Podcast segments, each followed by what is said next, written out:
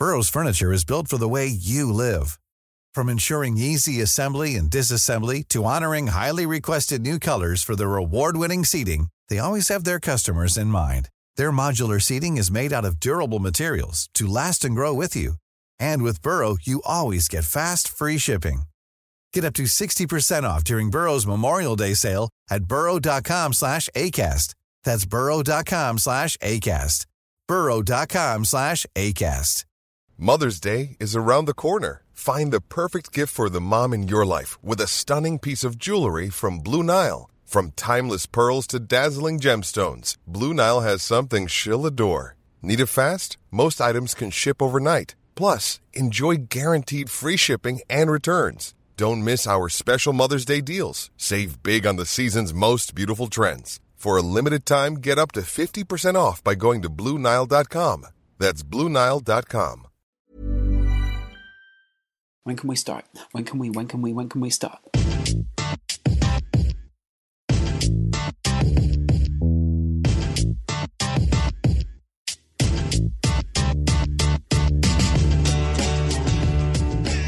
It's the first weekend review on TF3. Joining us this weekend, Dave O'Brien from Dave Talks.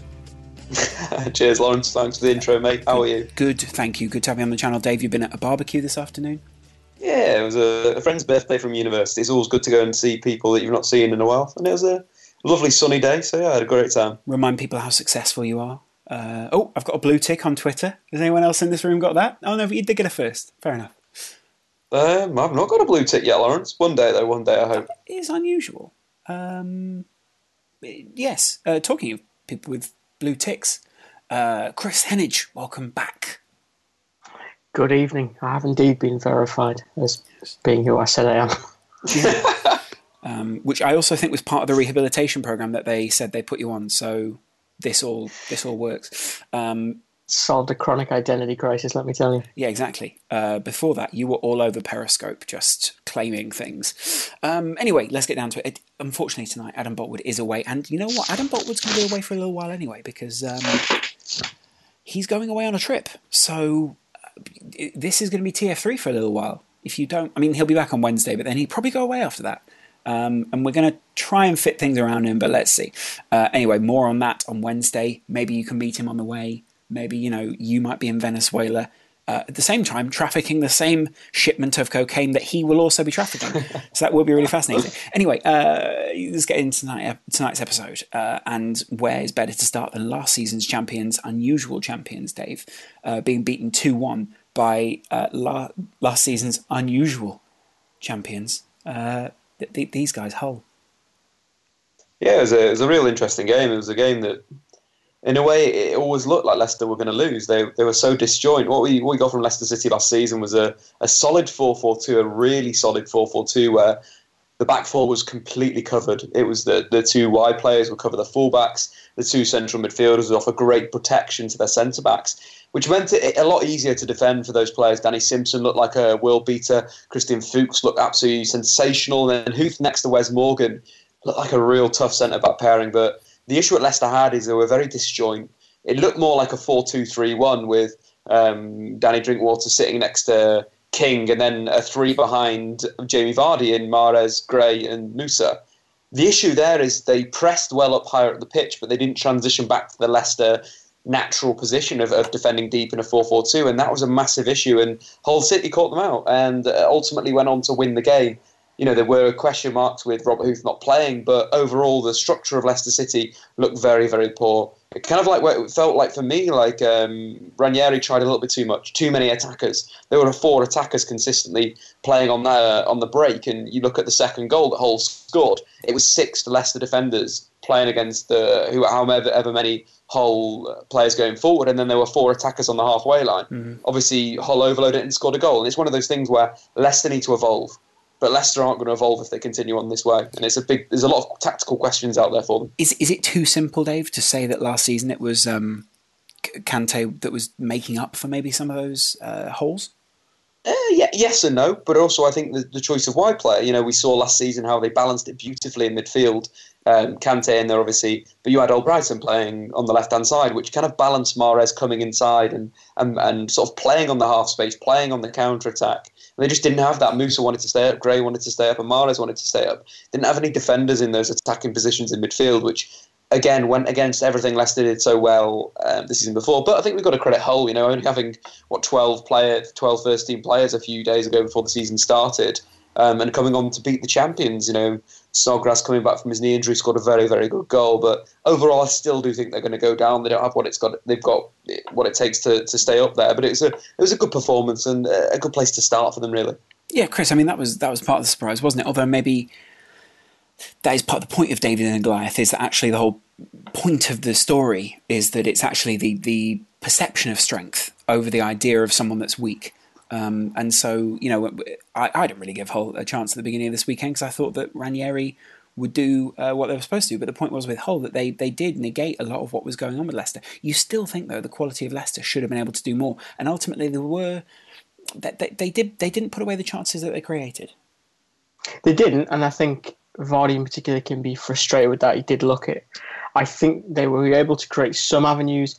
I do think a little bit though, just to, to almost piggyback on what Dave said, the erosion of what was central to them last season was the idea of the unity and working together as a unit. And I think that will become a theme for us most of the season. The idea of it not being about attack and defence, it being about the team and what they contribute as a unit. And I just think Leicester had lost that. And and funnily enough, Hull which I think is something the players touched on afterwards, were able to produce that in abundance.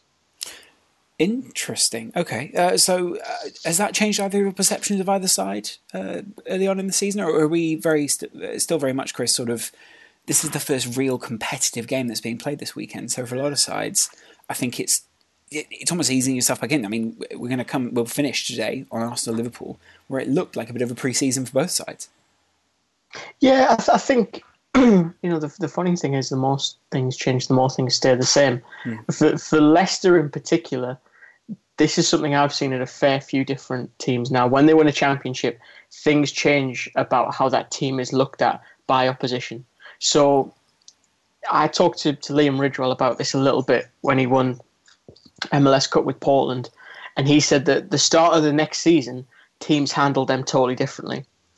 so whereas, yeah, so so sort of maybe three quarters of last season, teams went after Leicester and thought we can, you know, we won't fall into the same trap as other teams. We can beat them. They're not that good. Actually, now teams are, are giving them credit for what they did. And as you said there, we're kind of sitting back a little bit, staying compact. That's what Hull did basically. Leicester didn't move the ball quick enough, and too often I think that allowed Hull to kind of just sit deep and get men behind the ball and make it not impossible for them to, to find space. Mm, yeah, that is really fascinating, isn't it? As, I mean, especially when you, I think that's what's confused a lot of pundits uh, in this season so far, is that they don't really know where to place Leicester in the table because last season obviously they finished first, um, and a lot of people kind of want to, them to remain relevant. But the problem is that actually, you know, an anomaly of a season um, isn't isn't really going to fit into a bigger narrative. Although it does, I just think that the problem is that most people aren't writing the right stories. Um, man of the match overall in this one uh, for either side, Kris? You, I mean, I could you could say Snodgrass essentially. He seems to be representing something at that side right now. You were were reading my mind. There. I would have said Snodgrass. I think his goal was good. I like just his overall hustle. Um, I think he, he gives them a little bit of dynamism in, in attack, but a bit more consistency than someone like Abel Hernandez does. Yeah, uh, and then obviously Hernandez was the other significant name out there that hasn't been poached from Leicester yet. Um, a lot of people, and I think a lot of people do stand with uh, the Leicester, uh, the sorry from Hull. A lot of people do stand with the Hull fans at this point in saying that they do think their club has been mismanaged, and I think a lot more people should be talking about it. Um, however, it does look like there is going to be a takeover uh, from a Chinese body. So let's see what that is uh, very, very soon. Uh, Leicester fans dealing with you know, being as irrelevant as some of the other sides in the Premier League very well. I'm joking. Um, am I?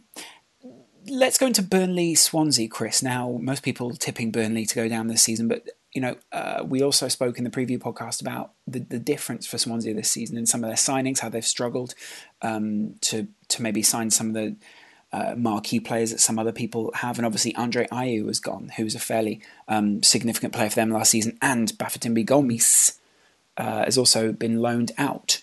So quite an identity change uh, in terms of f- faces on the pitch. But it seems as if Swansea continue what they've already been working on for seasons.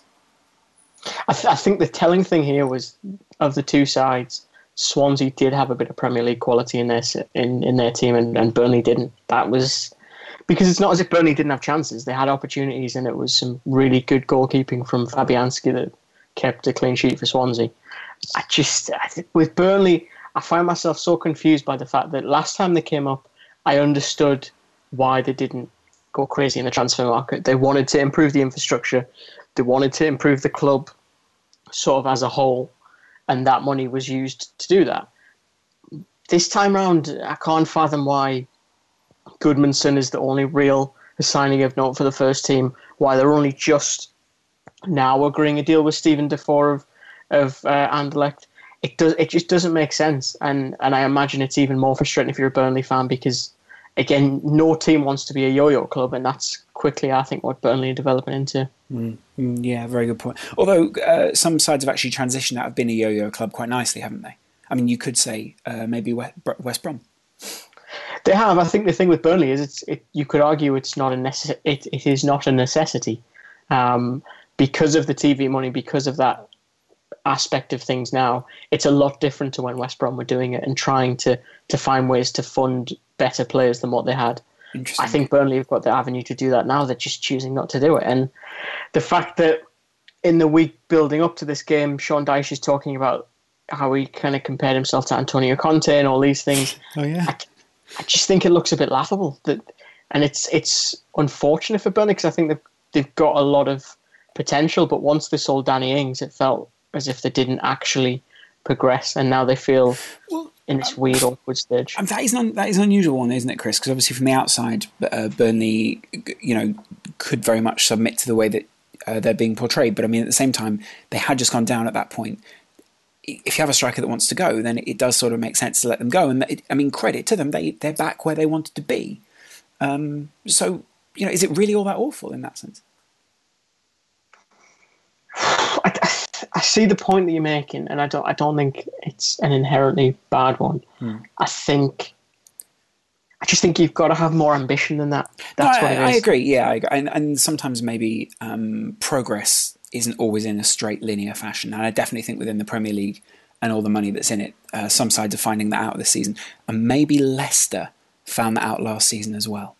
Um, although the linear fashion of progress does seem to also be a bit unusual with the likes of Palace and West Brom. West Brom, of course, getting a 1 0 win against Palace. Uh, where do you want to go first with this one? Uh, because, well, Palace are fascinating and West Brom are pretty fascinating. After the game, Pulis, Kris, uh, came out and said, we need, uh, we need someone else. We need some investment. Yeah, that's a funny one, really. I'm, I'm not sure where he's targeting with that. I think actually they looked all right. I don't don't think there was any huge problem with West Brom in that sense. Um, it's, it's unusual, isn't it? Because actually, whilst he's whilst he's complaining, maybe trying to play the injured party in a sense. Uh, Rondon obviously got his goal. Pulis spoke mm. about stagnation, but actually, Saido Berahino looked for you know for the first time uh, in a little while like he was actually engaging with the game, um, which was pretty fascinating as well. Yeah, I think the thing with uh, West Brom is, I guess they could lead on from from Burnley in that sense that they haven't made a huge amount of investment, but I think the players that they had still had a few levels to climb to reach their potential. Rondon being the, the best example. Yeah. The talk is they're going to get Jeffrey Schlupp. Ah, from of Leicester. course, yeah. That's big. That that's that'll end the stagnation. Well, it's I think it's eleven and a half million they're going to have to pay. Um, For Jeffrey Schlupp. yeah, um, a one-time. Tell me another joke, Kris. Um, I, I think I think actually he fits the Pulis dynamic quite well. He's a fast, direct, wide man, which is what he really likes. Um, so it's it's that idea of do you overpay for someone that you know will deliver exactly what you need, or do you spend more time scouring the market trying to find that person Was- perhaps abroad? I hate, I hate to sort of uh, foreshadow because actually I quite like what Pulis has done with West Brom, but uh, was that not similar to what ultimately led to the downfall of uh, Pulis at Stoke? To a degree, I think I think his issue there was he wasn't that willing to spend abroad.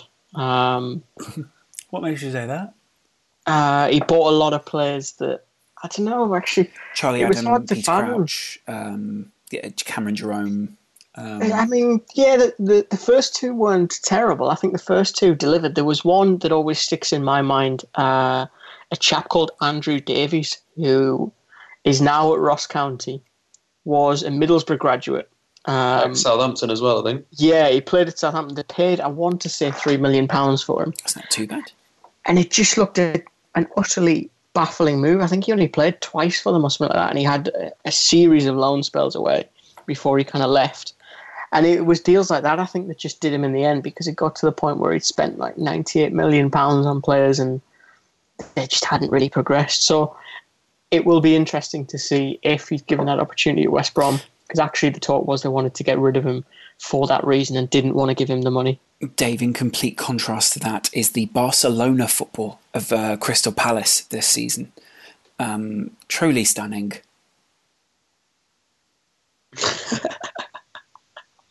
Yet to flatter, I'd say, Laurence. Mhm. I think, again, I think it's this this result kind of pushes on what we were saying. You know, I've got I've got Palace at seventeenth, being relegated this season, and I think this is kind of going that same way. I feel Palace lack a lot. Palace get relegated in 17th.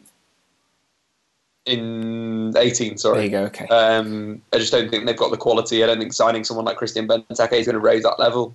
Don't think they're good enough. They're, losing Bolasie, who's been a stalwart at that club for a number of years. They're going to be left with Wilfried Zaha, who has zero end product, and, and a midfield that's pretty dodgy. A defence that now has James Tomkins for 10 million. I just don't think they're going to be get. They haven't, they haven't gone anywhere. They haven't tr- transitioned anywhere. I think it's going to be that classic Pardew that the time will come that it'll be time for him to be sacked come maybe January, maybe even earlier December. It, I mean, it is an unusual one, isn't it? Because obviously, this Palace side at some point will go on a run where they do. You know, there's there's ten games where they have uh, six wins, uh, two draws, and two losses in there. Two heavy losses, Kris. Uh, I think that's at least scheduled for just before December. Um, and then uh, just after that, people say, "Is he good enough?" People say, "Do you remember Newcastle?" Then people say, uh, "Shit, Sam Allardyce isn't around anymore." Um, and then then what? Then what do Palace do? I think, honestly, I think the Palace situation is mirroring previous clubs of his quite frighteningly. Yes. So he had a, a terrible run, like the one that he did at the end of last season with Palace at Newcastle, where post Christmas everyone just put the brakes on, and it was so much of that was attributed to Mike Ashley and, and everything around there. So the fact that it then happened at Palace didn't make sense because you know Steve Parish is incredibly supportive, quite ambitious for the club, and all that kind of stuff. I just think there's a point where people stop listening to his ideas, and I think that happens ha- happens usually after a full season. Um, I think he's very limited in what he can do. Do I think he's well drilled in that? But there's not a great deal of substance after that. It's it's a lot of half baked ideas that are, are more about not losing the game and trying to win it. I mean, do you think that's part of the problem with uh, Palace? And and I mean, but, but Palace Palace fans, I think, were quite uh, you know they they welcomed him with open arms, and I think you know they were always very willing to hear what ideas he had. And the the problem is with uh, the problem is with him that essentially he comes into the club and he does have very big, quite bombastic ideas about how to play his side, and sometimes that works because Zaha and Bolasie on either wing is quite nice, Dave. But tactically, there's a point where when the players stop believing in that, then they the team almost begin to not play his style anymore, and it's it's really unusual to watch. I think, it's, it's it's that kind of situation where he's tried a number of things, and it's always like he's a, he's a bit of a tinker man in a way where he's tried loads of different different iterations of these attackers, uh, and quite frankly, I think it's come to the end of the road with them. You know, the the use of um, you know Bolasie in certain positions um, against West Brom, he played Lee Chung-yong at number ten, which is not fascinating. It's confusing. Lee Chung-yong was really good because it's about confusing. Yeah, three years ago playing right wing, yet he played most of the game, played, uh, you know, 66 minutes at attacking midfield. You know, blending that with Andros Townsend, who's very inconsistent, and Zaha, that's very inconsistent, playing Puncheon in a deeper role. Like, this seems like such a mess. You know, Cabaye was on the bench, came on uh, uh, on the 77th minute for Jason Puncheon. What's that? You know, th- there's some big questions there. They're playing three wingers at attacking midfield, one attacking midfield at defensive midfield, and then Yedi- Jedinak. Was he going to completely control the whole thing? No, he's not. I mean, It's just- that is it's- it's that is unusual, isn't it? Yeah, I mean that is that is Kris. That is unusual, isn't it? Because I almost have this vision of him sort of going around the training ground and sort of having a word in different players' ears and sort of being like, "This is your week, mate. This is your week. This is the week when you." And I think sometimes it works because we see you know wingers explode and all those sort of things, but it never seems as if we see an incredible cohesive performance. No, I don't think he's. I don't think he's someone that ekes out team performances. I think he's actually very reliant on talisman. If you look at last season, I'd say Bolasie was that talisman for a good portion of last season, and then eventually they hit coal patches, as every player does, and that's sort of my issue with with him is, is that when I've read interviews, usually of players who've left him, granted they may have an axe to grind, they usually talk about the fact that they, they just don't do a lot of tactical work. There's not outside of defensive positioning, defensive work in general, there's not a lot being put in there. And if you look at his teams in general, I don't think they're that able to break teams down. I think he's someone that can orchestrate a counter-attacking side quite well and produce a team that can transition quickly. Give them the ball. Again, I'm not that sold on them being able to pass through opponents, and I think that shows in games like yesterday. Yeah. Well, one one place where the uh, destination is away from Selhurst Park, unfortunately for West uh, for uh, Crystal Palace because they're a great side and with great fans, is uh, where Bolasie is heading. Dave, uh, Everton one, Spurs one. Significant moments within this game. Well, first, I think it, tactically it was fascinating, especially in the first half. You know, Everton were expecting Ronald Koeman to play a play a four two three one and and play like for like against Tottenham. You know, Tottenham last season were excellent; they did very very well. But whenever a team played a four two three one against them, they found it a little bit more difficult. You know, we went man for man against Spurs. You worked them out. But whatever what Koeman did, especially.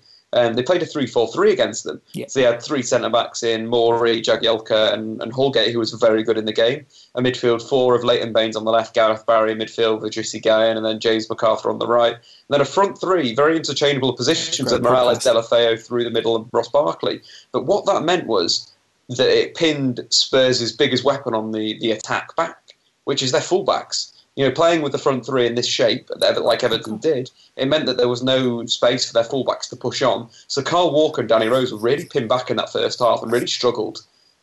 Everton dominated it for most of the game. It, I think it was up until the, the first Spurs- substitution. There was around 56, 57 minutes where they brought on Janssen and the shape changed a bit. They went they went actually to a four a four four two, which meant that um, you know the three Everton centre backs were now taken up by the two Spurs forwards, and there was space for the Spurs wide players, so the wing backs had to trick back and so forth.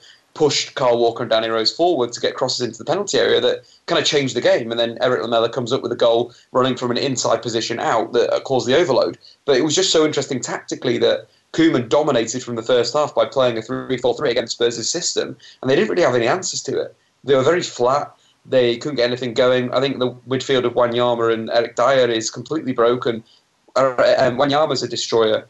And for me, Eric Dier is also a similar player in that area, not quite a destroyer, but more of a reader of the game, an interceptor, but play the same role in midfield. And without someone like Mousa Dembélé who can explode, that can drive through, that can play forward passes, they really struggled to get the ball into Eriksen's feet, into Dele Alli's feet. So I think there's going to be some questions because if other teams set up like Everton did against Spurs, Spurs are going to have a number of issues this year that they're going to have to come over. One way to come over that, obviously, is playing with those two forwards.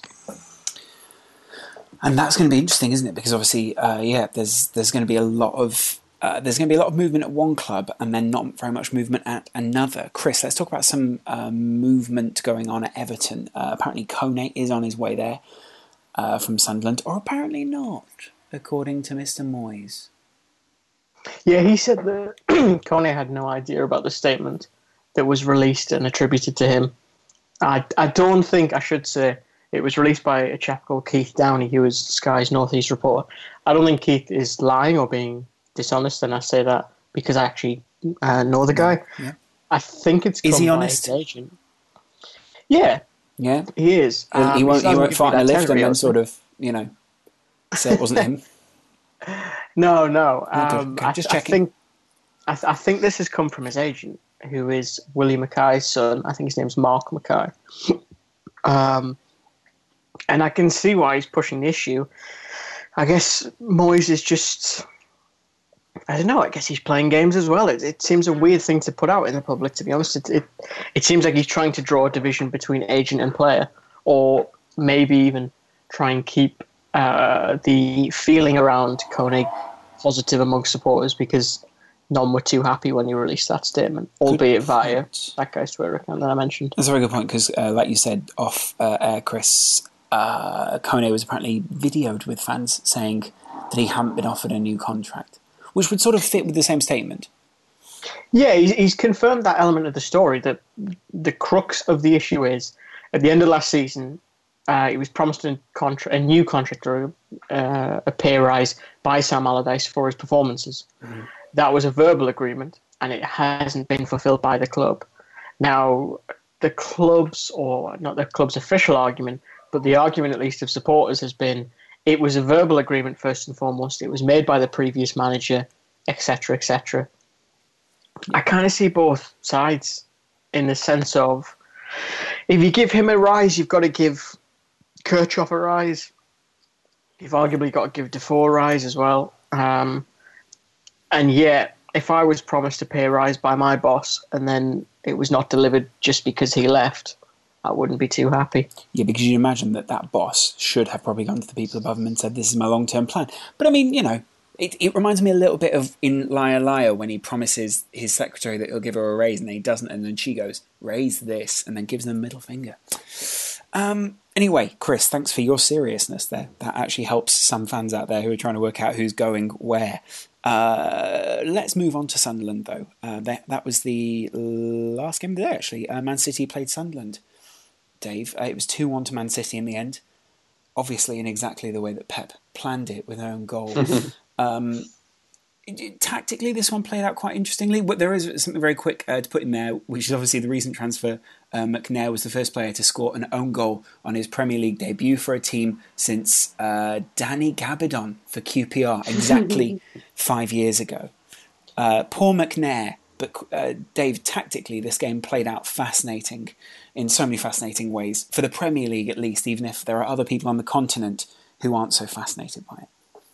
Yeah, I think it, it's the introduction to the Premier League of um, inverted fullbacks in a way. You know, a concept that's been used in, uh, on the continent uh, for a number of years. You know, Pep, Pep, Guardiola, Pep Guardiola's Bayern Munich have done this for about three seasons, where uh, David Alaba and Philipp Lahm have, have, pretty much come into the central midfield positions and created a midfield three with the defensive midfielder that's playing there. We saw that yesterday with uh, Pep Guardiola that in a lot of the game, City's formation looked like a 2 3 4 1. So two centre backs with uh, three players in front, which were the two fullbacks yeah. and the defensive midfield, Fernandinho, who was brilliant in the game. I think Fernandinho is a player that's really going to excel under Pep Guardiola.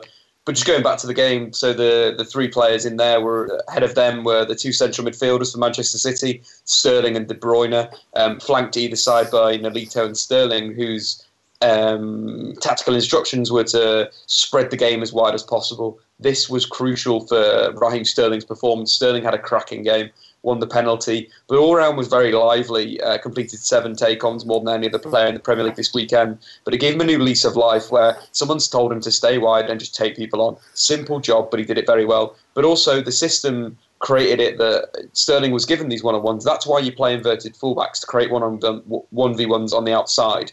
Because if you play these fullbacks that come inside, hold the central space, the opposition central midfielders have an issue, have an issue because they can either push up and um, put a bit of pressure on these two fullbacks that have come inside, or deal with the central midfielders that will be drifting behind them. So there's a lot of tactical things which mean the team has to be a lot narrower, which means that you necessarily don't need a fullback and a winger on each flank to, to stretch the play. You could probably do it with two wide players.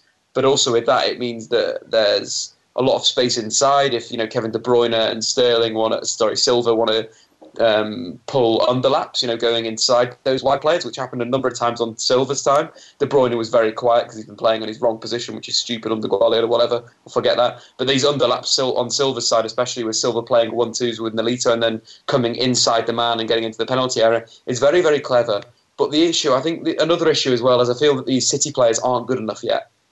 Yeah, that is, that is part, they, they still have that old City swagger, which I find really weird to watch because it looks like them trying to play intelligent tactics, but in like a, a Man City shirt. Well, I think the big thing is the players aren't ready for it. you know, asking um, Gael Clichy to dictate the play and um, play a number of passes forward into attacking areas and being in areas where he's under pressure is a bit too much of the player. I'm not saying he's a bad player, Gael Clichy, but he's not good enough to play that role. I was quite impressed with Kolarov. So Kolarov actually started at centre back next to John Stones, was quite good at bringing the ball out and playing those forward passes. So maybe he has a future at playing this inverted fullback role. But I imagine as soon as Otamendi's back, he's going to be back next to John Stones, centre back, because there were a number of times that I feel that with City, if you tell your, tell your striker to play on the outside shoulder at the centre back, you're going to get a lot of joy this season if you get maybe an attacking midfielder combining with you drifting the, the same way. Which, which, would be fascinating to see maybe uh, Jurgen Klopp, uh, Liverpool play City, those sort of sides. Yeah, I think that Manchester United will beat them in the fourth yes. game of the season because I feel they've got that. You know, we saw Zlatan drift. Um, if it, if if Marcus Rashford starts that game, I feel that United have got that in the bag because that'll cause that back four a lot of problem. The other thing with City as well, when Sunderland actually put a bit of pressure on when they were getting forward, when Van Aanholt wasn't defending, he was pretty like awful. It, defending, but when he was attacking, Sunderland looked like City. They, they basically it felt like City was so uncomfortable defending, like putting pressure on them when they were sort of in their own final third defending and their own defensive third defending. They looked so uncomfortable. Who pushes out? Who goes? And you saw that with the goal. John Stones just disappeared. He pushed out too far. He got too giddy, and then obviously um, Jermaine Defoe gets slipped through and finishes off a wonderful move. That was the second time that that sort of similar manoeuvre happened. Jermaine Defoe had another pretty decent uh, chance in the first half. So I feel like if you pressurise City, they'll crumble this season. They really will. Mm. Interesting, although maybe they'll find ways not to crumble. Uh, mm, I think that's the, the, coaching, isn't it? I think that's the thing perhaps going to have to uh, deal with and establish around that, right? And that, uh, yeah, and I think that's what's going to be really fascinating, isn't it, Kris? Is that actually, you know, we saw some of the criticisms of um, Stones and Kolarov and also some of the, the, praising, like Dave's already done, but some of the criticisms where they didn't quite find the position that they wanted. There was a lot of space between Stones and Kolarov, and you know th- those are all things that can be addressed. Um, but it's also going to be interesting to see what they do addressing that goalkeeper in the back line, because obviously uh, Pep has said that you know Hart should rise to the challenge of being dropped uh, because he he's not been good enough with his feet. It, I mean, apparently they're going for who are they going for? They're going for Patricio possibly? Uh, apparently, it's ter Stegen. I've heard one of my mates in Manchester, who's got a pretty decent link with the club, was saying that they have signed ter Stegen already, and Ooh, that's going to go through in about two weeks.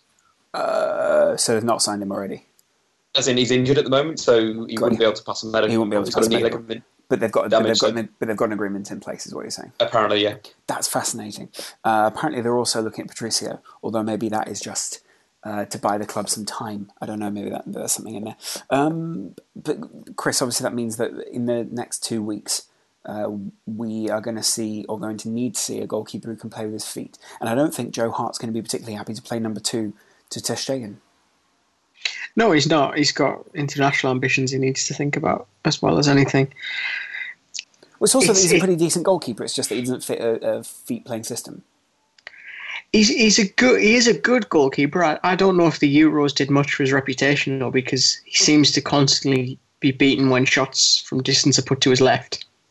Yes. Um, and I think just in general, Guardiola is really ruthless in terms of cutting players that he doesn't think fit the system. He did that at Barcelona when he first earned promotion to the first team. He got rid of players like Deco and people like that who, in his eyes, just didn't do what he needed them to do from a, a playing standpoint. So and I'm not surprised. standpoint, I mean, but but that's not really a criticism of Hart. Apparently, he's the ultimate professional off the pitch.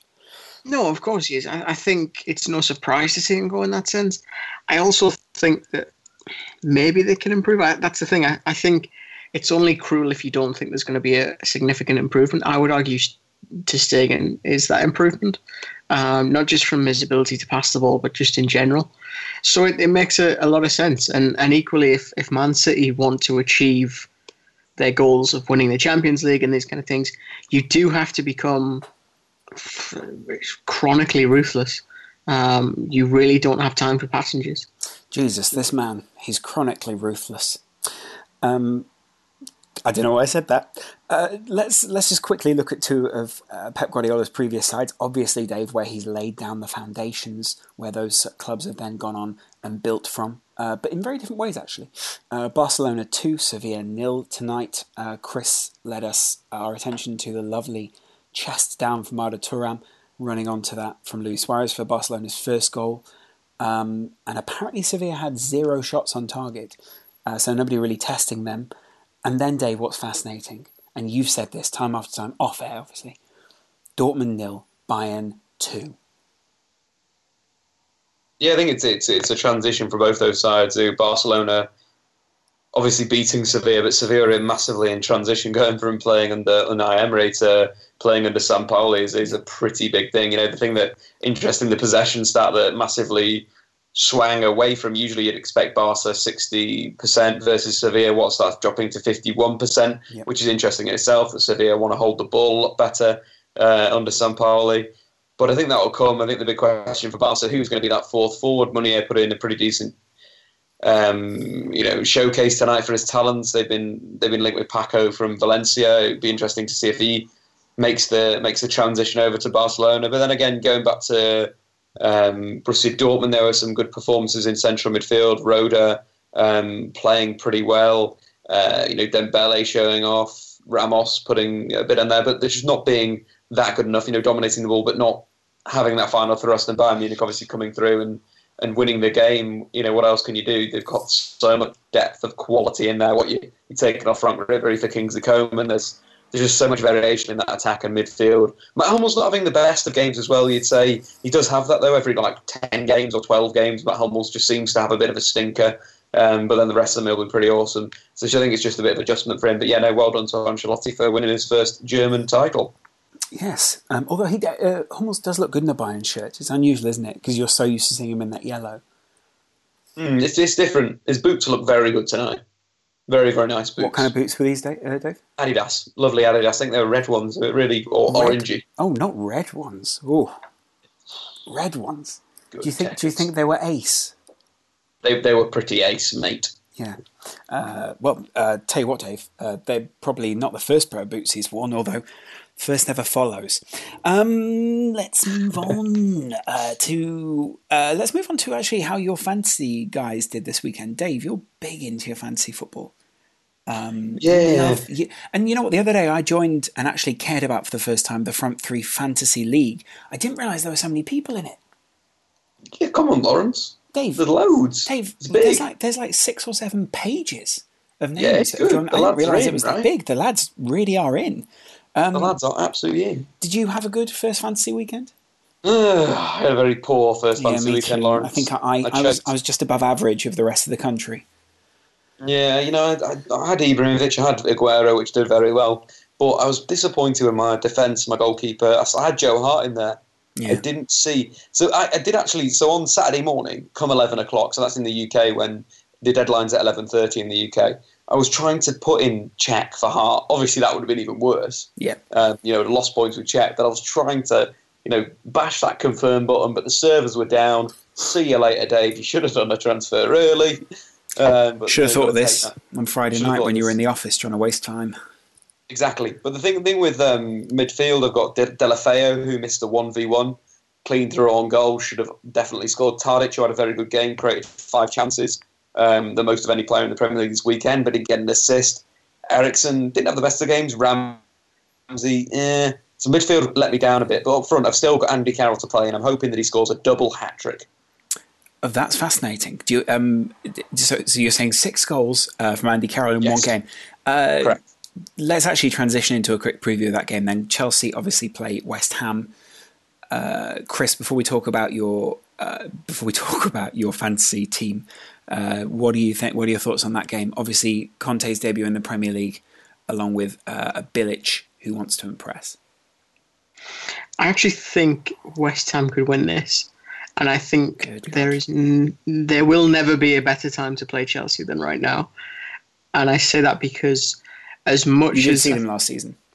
Well, the, th- the thing is, as much as we're theorizing about how they will line up and how they will look, I imagine Chelsea are almost doing that themselves because this is the first kind of competitive kick under Conte. So that there'll be kinks to be worked out. I'm, I'm really not bothered how well or how good they've looked in pre-season. There'll be problems discovered tomorrow that will, I think, come come through okay in, in time but again, I think West Ham are a lot more suited and a lot more harmonious than, than Chelsea will be, just because they haven't had the, the chronic changes.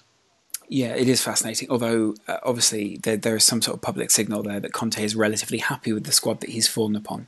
Uh, although maybe he's been told he's he's going to get some time, so maybe he's trying to make this team work. We'll see. Or maybe people didn't want to go to Chelsea because they don't believe in the project. A lot of different narratives there to be written. Uh, Kris, uh, I'll come back to you in a second for your fantasy stuff. Dave, your preview for the Chelsea West Ham game. Do you actually legitimately think uh, that they're going to score some goals on Chelsea, or is is this uh, conjecture? I think it's going to be a really interesting game because Conte has been flapping about with his formations in pre-season 4 3 3, 4 Flapping 5 1. about or experimenting? Yeah, a bit of both. I think. I think he doesn't. He still doesn't know what his best side is. He still doesn't know how to play this Chelsea side. Cause I think there's just players there that aren't Conte players. Fabregas is a big one, Mm-hmm. um, just not Conte at all.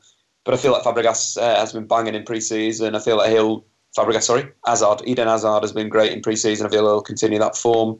So he's a man to watch. It's going to be this West Ham defence. Um, Aaron Cresswell was a, a massive, massive blow. He was brilliant from left back last season. So who are they going to bring in for that is going to be quite interesting. Feghouli, who um, fantasy football wise, five point five could be a, a really good option in there. But again, poor season at Valencia, good pre-season. Let's see how he does. Uh, Payet's injured. Of, uh, Payet's not injured. Sorry, he's come back from the Euros late, so he won't be playing apparently. But I do think Andy Carroll could really cause this Chelsea backline some some problems, you know, with his with his movement, with his aggression. If, if he fancies it, and I think this might be a day, a day where he does. Michail Antonio as well, who had a brilliant end to the last campaign, is always going to be a danger down that right hand side. So yeah, I'm Sandra, and I'm just the professional your small business was looking for. But you didn't hire me because you didn't use LinkedIn jobs. LinkedIn has professionals you can't find anywhere else, including those who aren't actively looking for a new job but might be open to the perfect role, like me. In a given month, over 70% of LinkedIn users don't visit other leading job sites. So if you're not looking on LinkedIn, you'll miss out on great candidates like Sandra. Start hiring professionals like a professional. Post your free job on linkedin.com/people today. Burrow's furniture is built for the way you live. From ensuring easy assembly and disassembly to honoring highly requested new colors for their award-winning seating, they always have their customers in mind. Their modular seating is made out of durable materials to last and grow with you. And with Burrow, you always get fast, free shipping. Get up to 60% off during Burrow's Memorial Day sale at burrow.com slash ACAST. That's burrow.com slash ACAST. burrow.com slash ACAST. It's going to be. I think I'm going to go with a two-two draw. Interesting. Desmond, uh, Kris, I won't come back to you for prediction. I don't like making them. Uh, your fantasy football is that? Do you do fantasy football? Not really. Good. Good boy. I, I, I don't. Uh, You don't waste I, your, you, you don't fool yourself at the beginning of the season into thinking that it's worth putting aside that you'll then leave a week later because you don't really do it anyway. Pretty much, yeah. I don't have the, the commitment to go back and change it every week and sit and agonise. It's just not something that interests me. You don't have to agonise over it. I would, though. I know I would. I haven't played it in the past. I know I would. Yeah, yeah, fair enough. Um, well, then, Kris, I'm going to stick with you for a minute because I, we were talking off air as a three about how much we missed Adam and how good he was at sort of bringing things together. And we were sort of saying how there's a bit of frustration over maybe some other places where it, it, it seems now there's a lot less about actually painting a true story and a lot more about painting the story the way that you would like to see it. And what we were kind of saying was it's a really good way to equip yourself at the beginning of the season to work out where you're going to get your stories. Uh, and I was saying to both of you, where would you go this season to get a story that you believe is a sort of a, um, a true representation of what is going on at a club? Um, Kris, you said you go to Twitter, um, but th- then that comes down to yourself to sort of curate things. Do you think you've curated a good follower list on Twitter? People that you follow? I think so. I, I think, I mean, I went on a, a small mass unfollowing just before the season started. Yeah. Um, Thanks for that. Um, I, d- I don't know why. I didn't wonder when my number dropped. uh, you rarely tweet, if anything. Um, I, th- I think. for, let the record reflect, I do still follow Yeah, Lion. it's good. Yeah. Um, I, so that is is definitely part of it. I, th- I think for me personally as well, I do like to go to Reddit. I find that quite a decent place. If not always for news, I think it is very good for that. It's usually even better for debate. Um, Interesting. In, in what way? Like, do you, do you actually? It's not sort of a. It's not sort of like a. You're a massive dick, uh, and and I'm always right. People turn their heads when I debate, sort of area. yeah, I think. Um, I think what's good about it is the the the moderators or the, the people that control it are quite vigilant about kind of removing that. And the good thing is as well, because it's got obviously the upvote downvote system. Um, you can you say you've got a, a a thread that has I don't know a hundred, a thousand comments. You can set it to top, and usually the the top upvoted comment is not something stupid. It's something that actually has a little bit of detail and and kind of intelligence to it. So it's good in that sense. And like I say, I, I can honestly say I've learned a variety of different things just from from scanning there and reading through different discussions. Uh, for instance, that Cornelingus was not a left back for Spurs in the mid '90s. Um, Dave, do you agree? I think Reddit's the best place to get creative content because it is that system of voting. It is up and down. You, you know, if some clickbait comes onto it or whatever, you're down, and when you're up, you're up. So it's fine. You know, there's fascinating things. You can go on to football tactics, whatever you want to see. I think that's the, the great thing. Our fantasy football, which is a great one for your fantasy football tips. Then there's loads of different things you can find on Reddit. You know, there's a lot of niches, and I think that's the beauty of it. Interesting. Good. Um, both of you on both of you on Reddit quite regularly. Yeah, oh, it's pretty much 24 7, Laurence. 365 369 um, but you can't you can't sort of follow one specific person on reddit or can you can, or can you i don't know Uh, Really? No, not to my knowledge. so it's not like someone can sort of go along and go oh dave is looking at this I think you, you can tell you can tell what I was doing if you wanted to. You can bookmark the person, and then their profile will show everything that they've submitted or written or anything like that. great. I knew that kristen would know that. Um, and have you done that often either of you? No. what's her name? What's her name, Kris? i'm joking um, we get, kristen doesn't like to speak about his personal life on the podcast we've been through this once dave drop it um, Sorry, Kris. Middlesbrough Stoke one all. Uh, Kris, this is fascinating because this is one of the only teams in your area that's still represented in the Premier League, um, and of course they're on Tyneside, aren't they? Teesside. Um, I knew that that would get your back up when I said that. That's the only reason I said it. Uh, no, but obviously, I was uh, surprised, to be honest. Fair play, you got me hook, line, and sinker there Yeah. because I was thought he, he's not this stupid. He knows that Teesside is a place. he does know that Teesside is a place, and it's not just the shortening of a name. Um, Yeah. And we know how desperate Middlesbrough are to be on in that sort of uh, relationship, and they're they're always teased about not being part of that. But it, there's something sort of almost um, it, there is a bit like a bit of the furniture was missing for quite a long time in the Premier League, wasn't it, Kris? And I know that maybe you won't acknowledge that up in the Tyneside area, but uh, that it was very much like they just sort of got straight back into it.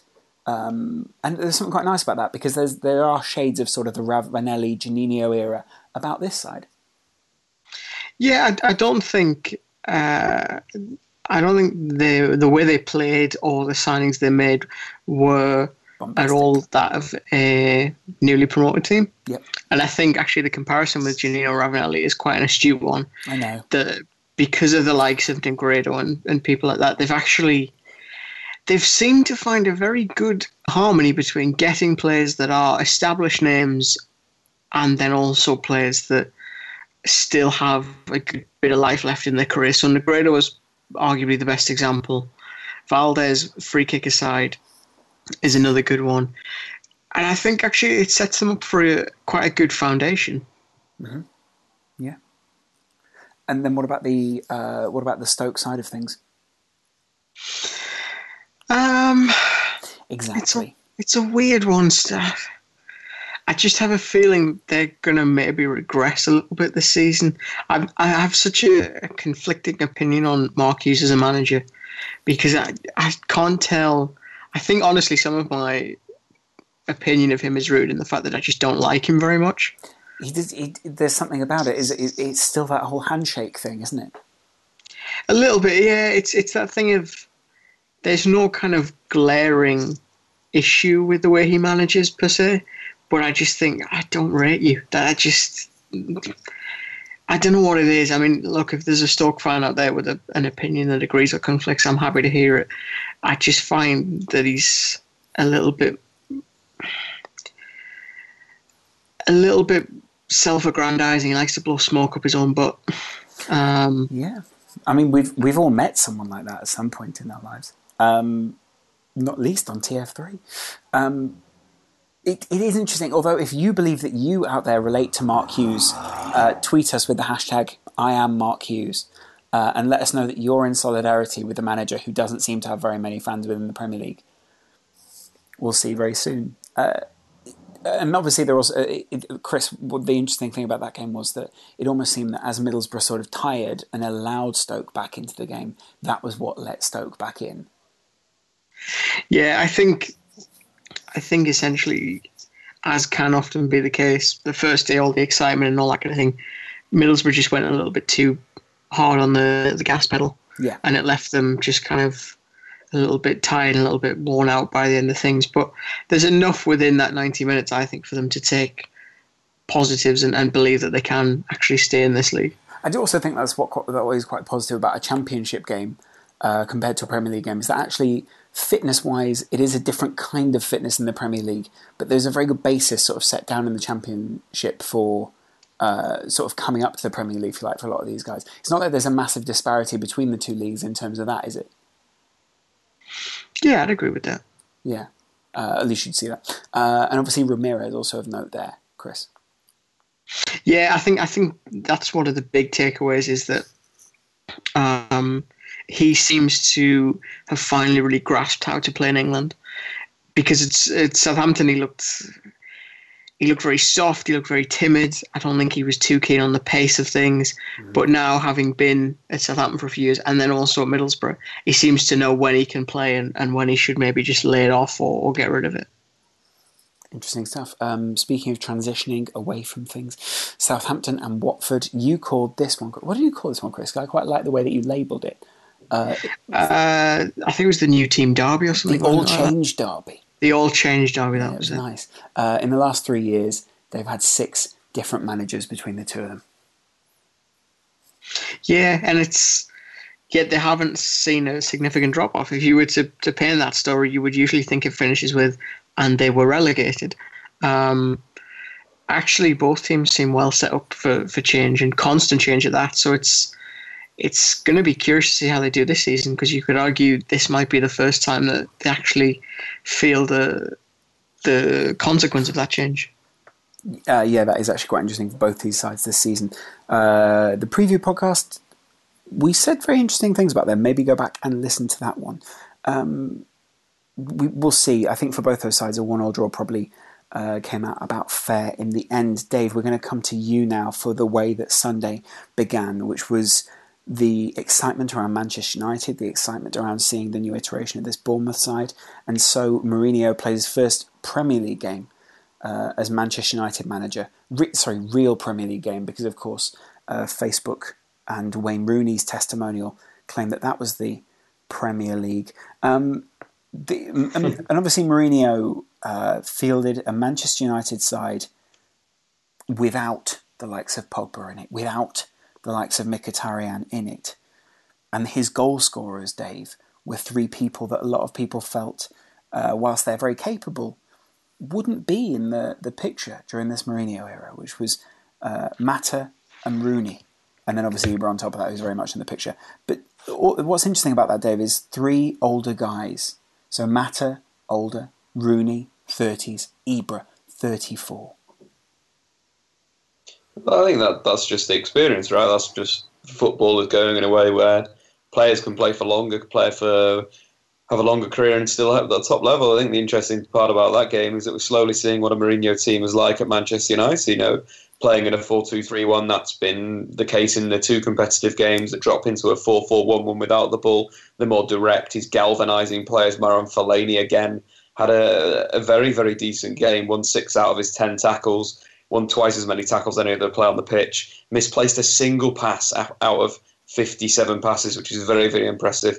Kept things ticking over, disrupted well, uh, played a brilliant role um, at goal kicks. When Bournemouth had goal kicks, Mourinho made sure they couldn't play out the back. He pushed his two strikers up against their um, centre backs. He pushed up um, Ander Herrera up against their defensive midfielder and let Marouane Fellaini pretty much have a 1v1 um, in the central zone that he obviously won because of his strength in the air. Very tactically, very interesting. But I think the the interesting part of this game was both up front for Manchester United and at the back for Manchester United. First, let's start at the back. You know, you've got players like Eric Bailly who've come to the Premier League pretty unknown, but what we've seen so far, he's very aggressive, positionally very sound, um, and very, very good on the ball. Completed 93% of his passes against Bournemouth, but defensively as well. Um, made two interceptions, three tackles, and seven clearances. Then you look at Daley Blind, you think, in our Daley, he's he's going to be pushed out of the team. Absolutely not. For me, Daley Blind was one of Man United's best players last season. I put him up there with David De Gea. Um, and again, he, he showed his quality, real, real quality.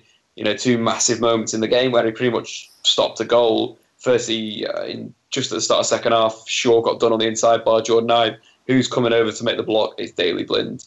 Um, the ball breaks, Bournemouth are counter attacking. Daley Blind has a 1v1 versus Callum Wilson.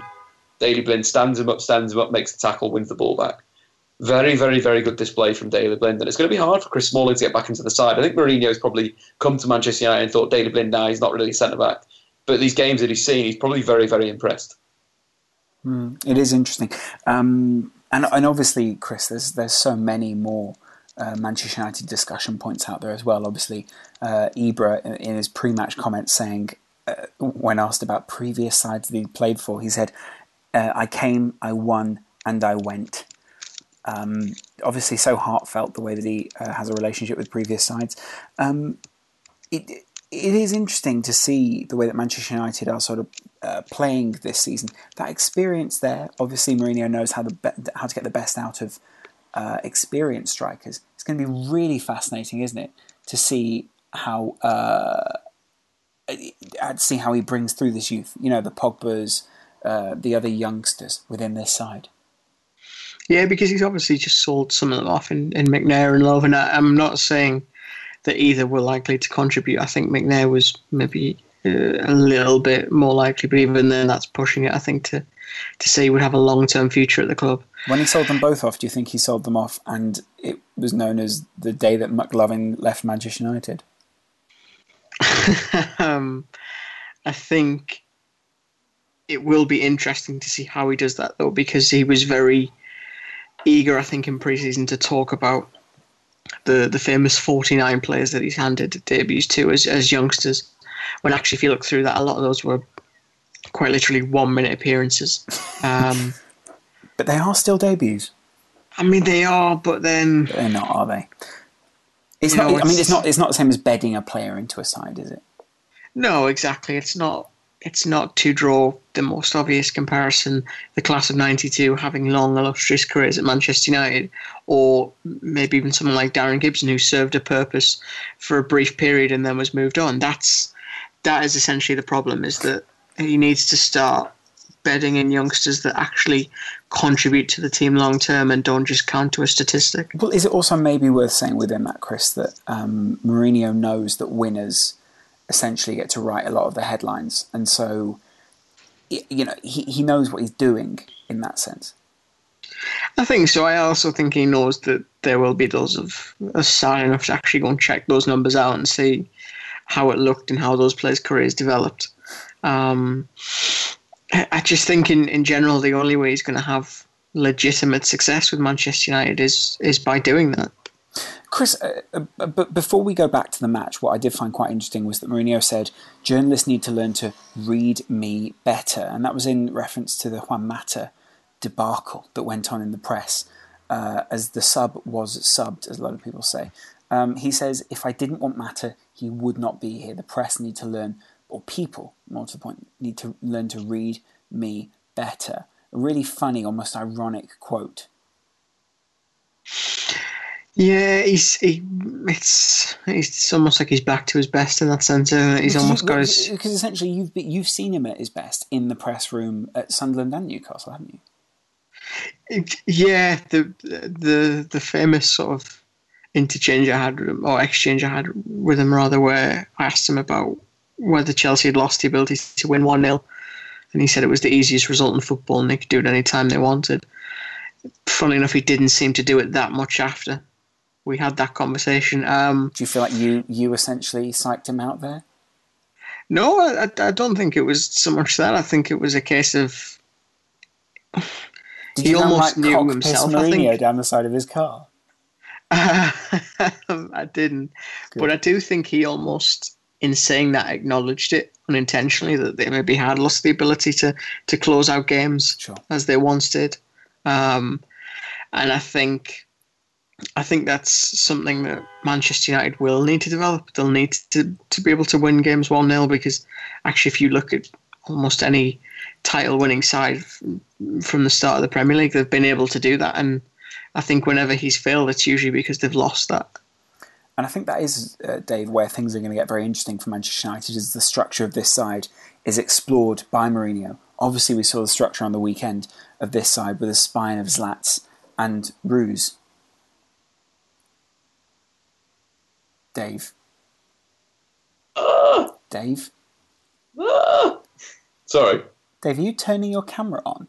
I, I misclicked the uh, Oh, okay. mic. Ah, right. Okay, got you. Then uh, okay, that's what I found fascinating. I was, I, I was like, shit, I need to click the mic and I missed people who are just listening, uh, the fascinating bit is that Dave just tried to turn his camera on. I think we were all worried that we were going to see something.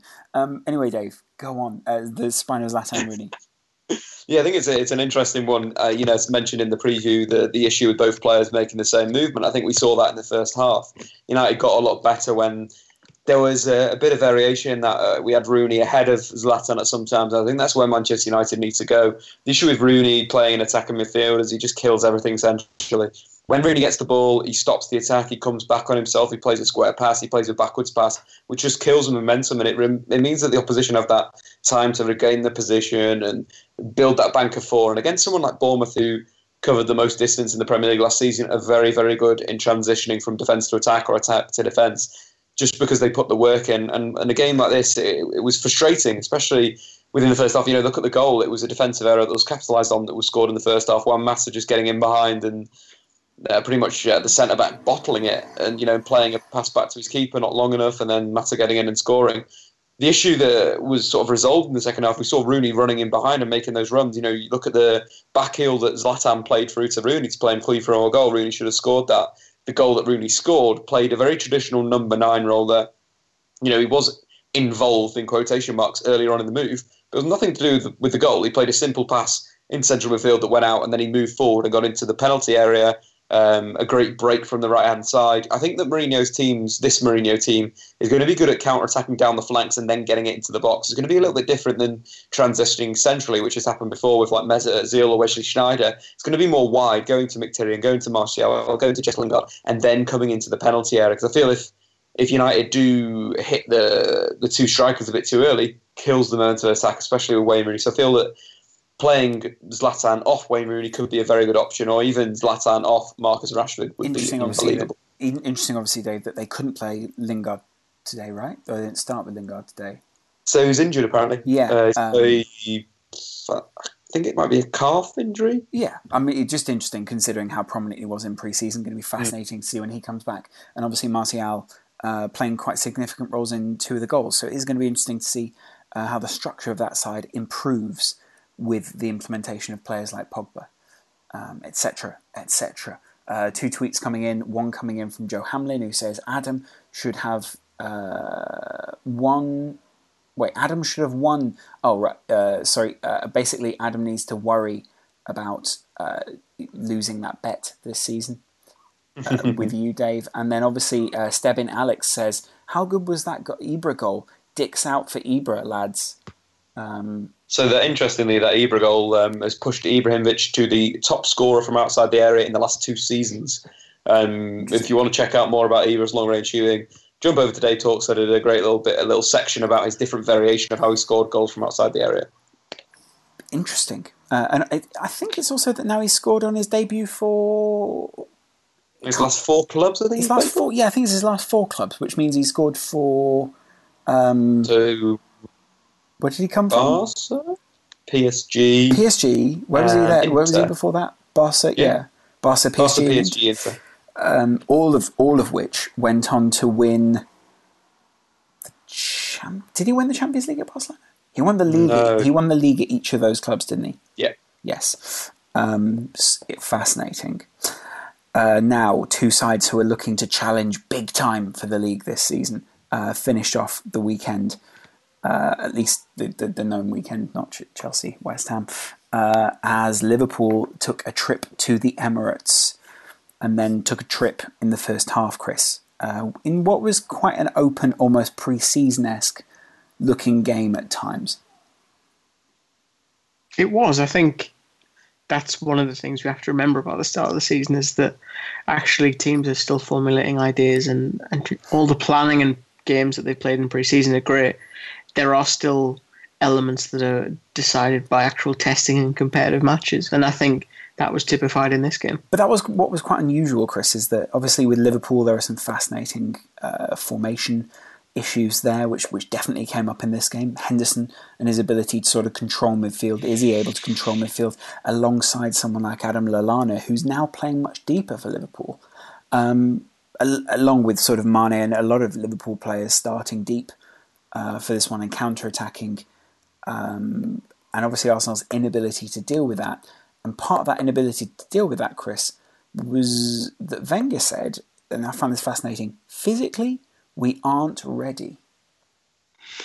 Yeah, I, I, if it means fitness, then well, you've had the same amount of time as everyone else, and essentially exactly. you should be building that in, right?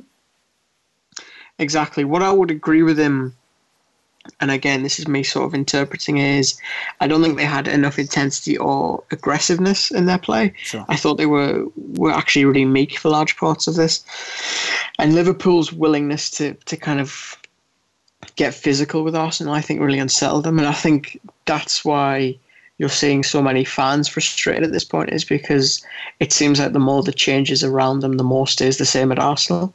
Um, and by that I mean that each passing summer, not a great deal changes. In fact, Guy put up a, a graphic denoting how much each team had spent this summer, and then also I think it was during the last nine summers. Was uh, sorry, Actually, might been, just with Arsenal was that spend or um, uh, net, net, spend? Net, net, spend? It was, uh, I believe, it was just outlay. It was okay. not net spend. Got you. Well, you got to um, you got to talk about net spend if you want to talk about Arsenal, Chris. and it was quite, to be honest, it was quite a, a drop off. Um, I think it was, I want to say it was four times less than what Man United had spent this summer and then about half of what they'd spent over the I think it was I am pretty sure it was the last nine years. Um, wow. And the thing is, you can again you can be principled about it all you want with with Arsene Wenger, but there comes a point where you actually just have to spend money, and where it becomes almost dogmatic. Well, this is the thing. Today, I think actually, for all we talk about the teams and the styles and all this kind of thing. I actually think Liverpool really benefited from an individual being able to turn the game for them. Um, is, so oh, Coutinho. Coutinho in some instances, because he wasn't brilliant throughout, it was very no. much kind of little momentary patches of just brilliance. And then also Mane with his individual goal. I don't know if Arsenal have enough of those players. I think someone like Granit Xhaka can build into a bigger system and can help unlock spaces for, for that kind of player like a Mane or a Coutinho. I don't think he does it by himself, though. I don't think he is someone that will pick the ball up and then you know score or something like that. Um, so that for me is is the frustration as I watch Arsenal is that even now they could have had so many good players through the door, but for whatever reason he just doesn't want to do the deal at any point.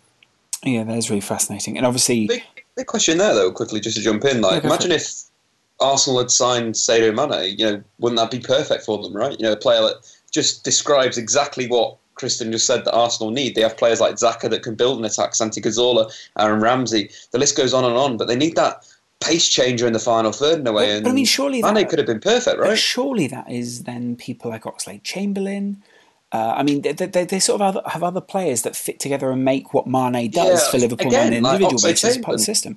He was great. I mean, his explosiveness for his own goal was, was brilliant. I think that's a, that's a crazy thing as well. Why didn't he start? Had a great pre-season again. Had a fitness. brilliant pre-season. Fitness. Yeah, was didn't again fitness. But what? It's kind of like going back to that old thing of yeah, we used to play forty games a season. We drank pints, we smoked, and whatever Yeah, but look Surely, at them now. I, I, I can I understand that there's a there's a level of fitness you've got to get to, and the, there's all this um, periodization, all this rubbish. But you've got to be fit, right? I don't give a I don't give a crap how long your preseason is. You're a professional footballer. In that time of preseason, however long it is, you need to be able to be physically prepared for the first game of the season. As well with like blaming Wenger and blaming owners about how he's not spent the money. There's got to be some level of there's an issue here with the training staff, or there's something here that if they're not they're physically prepared, someone's got to cast the blame for that, right? Someone's got to take that on the chest. Or maybe someone has to take responsibility of getting them up to that level. Because it's certain it's quite interesting that they're actually playing a, a Liverpool side that most of them look fitter than they've looked in a very long time uh, at Liverpool. Um, and so obviously there's that contrast. Uh, Wenger, although Wenger very much operates somewhat within a bubble, which I think frustrates slash allows Arsenal uh, certain excuses. And it, it is, I mean, you know, Chris was talking about the dogma of the um, the approach to transfers. It's very similar with the way that he approaches um, the way that he approaches injuries. I think I heard it on Talksport that he was questioned as to why Koscielny didn't start the game, and his answer was a very interesting one. Uh, because he basically said the reason he didn't start the game was because he was at the Euro. Someone said, "Well, then why did you start Ramsey?" And he said, um, "How did Ram?" He pretty much replied with, uh, "Ramsey left the game because he was injured," um, which is fascinating because it meant that he went against his own uh, rule to then break his own rule to then prove his own rule right. Possibly, I don't know. So again, a question. Like, so Martial obviously didn't play as much of the Euros. Just trying to, I was just trying to think of an example off the Yeah. cuff. I mean, Um, it means loads of them. I mean, you know, yeah, I there's just, of them. I just can't. I don't. I, I physically don't understand. If you guys have got any explanation to a player finishes an international tournament, you give them X amount of rest. He says, yeah, but he says four weeks. Give them a certain amount of rest to make, get them fit for the season. Have, don't have an excuse to for someone like Koscielny or Giroud, two players that are pretty pivotal pivotal to this Arsenal team, not being there on the first day of the season. For me, that is completely wrong. Yeah, I mean, it, it, is pretty fascinating. I don't, I don't know if there is a sort of a reply that's a public reply. Um, it, I mean, it's also fairly fascinating in the sense that uh, he was questioned in the Guardian just the other day. A lot of people, uh, just uh, literally, I think it was on the morning of the match, saying, uh, "What do you think about transfers?" And Chris, it was a very interesting answer he gave, where he said, "New players are just new players; they do not remain new players forever." Again, that just sounds, for want of a more eloquent phrase, that just sounds like bollocks to me. It really But, uh, does. you you do sort of see why that what, what he means by that as well, though, don't you? The, I mean, I, I understand. It's just he- an essentially- excuse. But, but essentially, Arsenal do need new players, um, or, or they need new players in certain positions because of the way that they operate. And he's he's refusing to buy those players. Some people saying that's a striker in Lacazette, who I believe this weekend scored a hat trick. Um, even if it is in Liga, that doesn't really matter. Um, uh, and then uh, obviously also Mustafi as well. So it's kind of interesting because uh, in, in many ways I think Wenger's answers are right, but at the same time, if you're looking for a, a solution or whatever, then he, he doesn't seem to have a solution, that seems to be the problem here. They need variety in that squad. That's the problem. They've got too many of the same kind of player. And they also, I don't think, have enough depth either. Um, and the fact that, again, he keeps finding reasons not to spend money, I just, I do, I don't understand it. And he can use as many different kind of ways to dress it up and, and say what you want about, you know, new players aren't new players forever. They, they've needed investment for a while relative to their ambitions, and he just hasn't done it. Interesting. Uh, I also find it unusual. I mean, a couple of Arsenal fans I saw pre-game on Twitter saying, "Why can't we get new, exciting players?" I know you shouldn't really uh, put all fans in as one, but I instantly thought the answer was, "Well, Sanchez and Ozil are very exciting. Uh, you know, Cazorla is exciting. Oxlade Chamberlain is exciting. Um, you know, I mean, even Iwobi is exciting. So there's a lot of excitement in that side. I, I do find it unusual. I also find the analysis of Arsenal." And the entitled nature with which some people, I'm not saying you guys, but some people do analyse Arsenal is also fascinating. Um, and just because Arsenal don't fit the analysis, uh, so many people seem to get quite angry with Arsene Wenger. Um, it really is fascinating. On the other side, Liverpool won 4 3. Uh, and Dave, already we've mentioned a couple of man of the match esque performances. Coutinho floating in and out, uh, but ultimately with two great moments. Um, and then a couple of other people in there with, with sort of floaty in and out moments. But the, the key man for me, and or at least the most active man on the pitch, it looked like, was Mane. Yeah, I think Mane Mane had a great great performance again. What what Liverpool need to get out of Mane is that every single week, something that um, was difficult to come by at Southampton. There was phases where there were spells of games where he performed like that every single week. And I think against Arsenal, yeah, I'd agree. He's one of the best players on the pitch. Dribbled past more opponents, won more tackles than any player, drew the most fouls, and obviously scored a very brilliant individual goal. Mm. But I quite like the Coutinho performance. You know, we said pre-podcast, the, the pre-podcast, sorry, on the preview of the season that. Um, Coutinho needs to stop scoring the brilliant goals and start scoring the easy goals in, in some respects. That's what yeah. I was sort of coming at. He's to, against Arsenal. He scored a brilliant goal, but he also scored a very simple goal in that tap in. And that's what you want Coutinho to do as a Liverpool fan. You want him to get him into those right areas. He's very composed. The finish for the for the Klein cross was, was fantastic. Yes. But you need that brilliance and that simplistic um, nature of that goal. So I think with Liverpool, it's it's looking quite good. But again, a little bit open. You know, letting Arsenal back into the game with a, a four goal lead, yeah. four a three goal lead. Yeah, a little bit frustrating. I imagine you were sweating a sweating buckets. I don't. I, to uh, be honest, I don't think I was sweating. It was hot in London, but I don't think I was sweating so much because, um, I mean, I. I don't know. I, I just I'm almost just enjoying the ride at this point. It's not so much about winning as a Liverpool fan anymore. It's more just about sort of getting that entertainment. But that is also, I guess, what's ultimately very frustrating is that there's nothing entertaining about watching Alberto Moreno dive in on Theo Walcott in the box or say Simon Mignolet hesitate when coming out. If you want to get that pleasure from watching players play, then you want to sort of see them playing to their very best of their ability. Um, and for that reason, you know, Karius is probably going to end up as Liverpool's number one, and Moreno is probably not going to be Liverpool's um, first choice left back. Although it is interesting that Liverpool have not been linked with many left backs over the summer, even in the press, um, and now it seems to be most people's number one priority. Um, Moreno is a fascinating player. Uh, attacking wise, I think he's very much a left winger. Defensive wise, I think he's very much, um, yeah, left winger. Um, he did an Anthony Martial. I think the one criticism, though, sorry, going back to the United game, was Anthony Martial switching off for the Bournemouth goal. Yes. He was absolutely blinded from where Adam Smith had just sneaked in behind him. But similar to what Moreno does, and it does feel like Moreno is a left winger playing left back because it, it, it just gets so drawn into focusing on the ball and forgetting his position and forgetting where he is, and then then having to like react and making a very like making very rash tackles. And again, it happened today, gave away that crucial penalty. But then again, for the goal, you'd say potentially got done again. That oh no, no, uh, Dave, he absolutely was caught up the pitch for the goal and left that side. Yeah, exactly. Yeah, that's that's. I didn't want to be too critical of him, Laurence. I thought you might cry because. It's, it's been a bit of a slam for him, but no, I'm fine. yeah, it's just one of those things where he doesn't I don't understand. Again, this is like a similar to the Arsenal criticism with uh, getting players back to fitness. Liverpool know they have a weakness at left back. They knew last season. Why has that not been addressed? I'm, I honestly, I don't know if I have an answer for that. I, I, wonder if it's because Liverpool have been trying to address it, but haven't found someone who fits that. And maybe if they haven't found value in the market, then they believe they can coach it into the value of the team. Um, One single name: Patrick Rodriguez. End of or even James Milner, or just someone. I mean, just someone who can play at left back and be solid. Uh, but it, it, also shows how if one player is weak within the system, or if it, one player is seen as a weakness within the system, um, then it's definitely an issue. And Liverpool's fullbacks on Sunday were not great. Let's put it that way. Um, because I mean, Klein didn't have a great game either. I think he had a six out of ten. Even though I don't find uh, ratings very handy, it says what kind of a game Klein had. Uh, although attacking wise, it was also really impressive to watch him at times, and he's a, a great uh, asset, especially for the likes of Jordan Henderson in midfield as an outlet against that Arsenal side.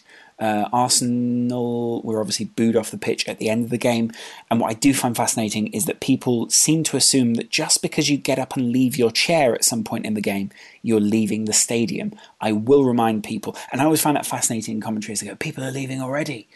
I sort of think that some people kind of go, you know what, I need to go and get a drink, or I need to go and go to the toilet, or and they're not going and getting in their car and sort of driving away from the stadium. They're just sort of leaving the, the arena pitch bit, um, and they come back in the end.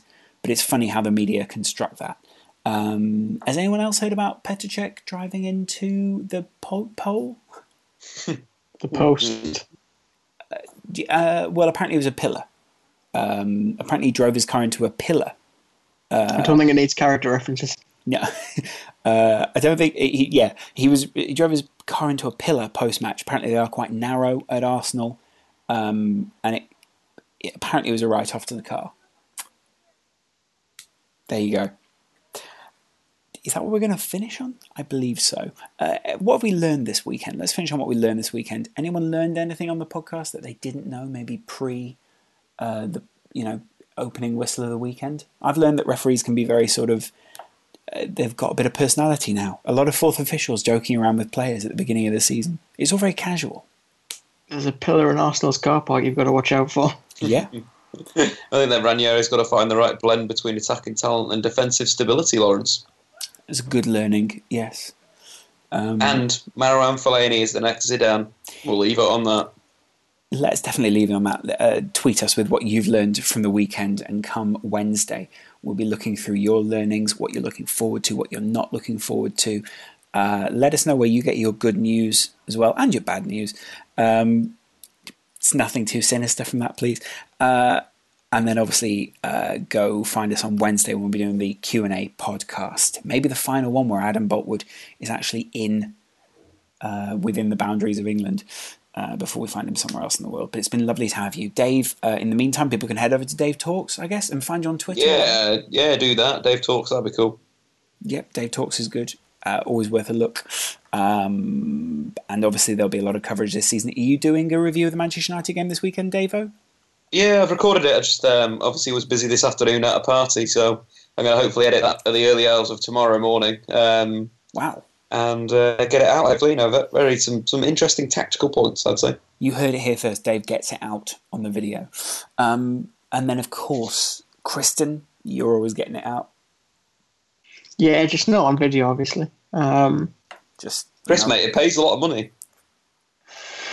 does it? Yeah, yeah, big big money. I think I've got a face for radio, um, personally. But Okay. uh, it's very sweet. You think we're talking about your face, but that's good. Um, I mean, yeah, no, that's a point as well. That's pretty weird looking too. When I, now I come to think of it, um. Wow. I would definitely stop by Dave's channel having uh, watched his videos, and I say that as someone who has not the greatest interest in Manchester United, but I still find it very interesting. Or the real United, as you call them. Yeah, that's definitely what I call them. Yep. uh, Chris, where can people go and find you? Uh, I'm going to plug Facebook. If you type in my name and click the one that is not me in a Mets hat and f- like that one, that would be grand. So you're, you're telling what what what could what should people look for image wise if they're searching you on Facebook? It's me in a polo jumper and a pink dress shirt looking off to one side. The other account is my personal account. And while I'm very flattered that you wanted to know about my personal life, I do not Yes, want to share that. And that's fair enough. Uh, yeah, go find Chris on Facebook. Wow, Facebook. What's going on over there, eh? Is what I actually believe the Facebook mantra is. Uh, so we'll see you guys on Wednesday when Adam Boultwood uh, will be back, and we Planning for your next trip? Elevate your travel style with Quince. Quince has all the jet setting essentials you'll want for your next getaway, like European linen, premium luggage options, buttery soft Italian leather bags, and so much more. And is all priced at 50 to 80% less than similar brands. Plus, Quince only works with factories that use safe and ethical manufacturing practices. Pack your bags with high-quality essentials you'll be wearing for vacations to come with Quince. Go to quince.com slash pack for free shipping and 365-day returns. Mom deserves the best, and there's no better place to shop for Mother's Day than Whole Foods Market. They're your destination for unbeatable savings, from premium gifts to show-stopping flowers and irresistible desserts. Start by saving 33% with Prime on all body care and candles. Then get a 15-stem bunch of tulips for just $9.99 each with Prime. Round out Mom's menu with festive rosé, irresistible berry chantilly cake, and more special treats. Come celebrate Mother's Day at Whole Foods Market. Would love to hear from you guys in the meantime. We'll see you again real soon on TF3.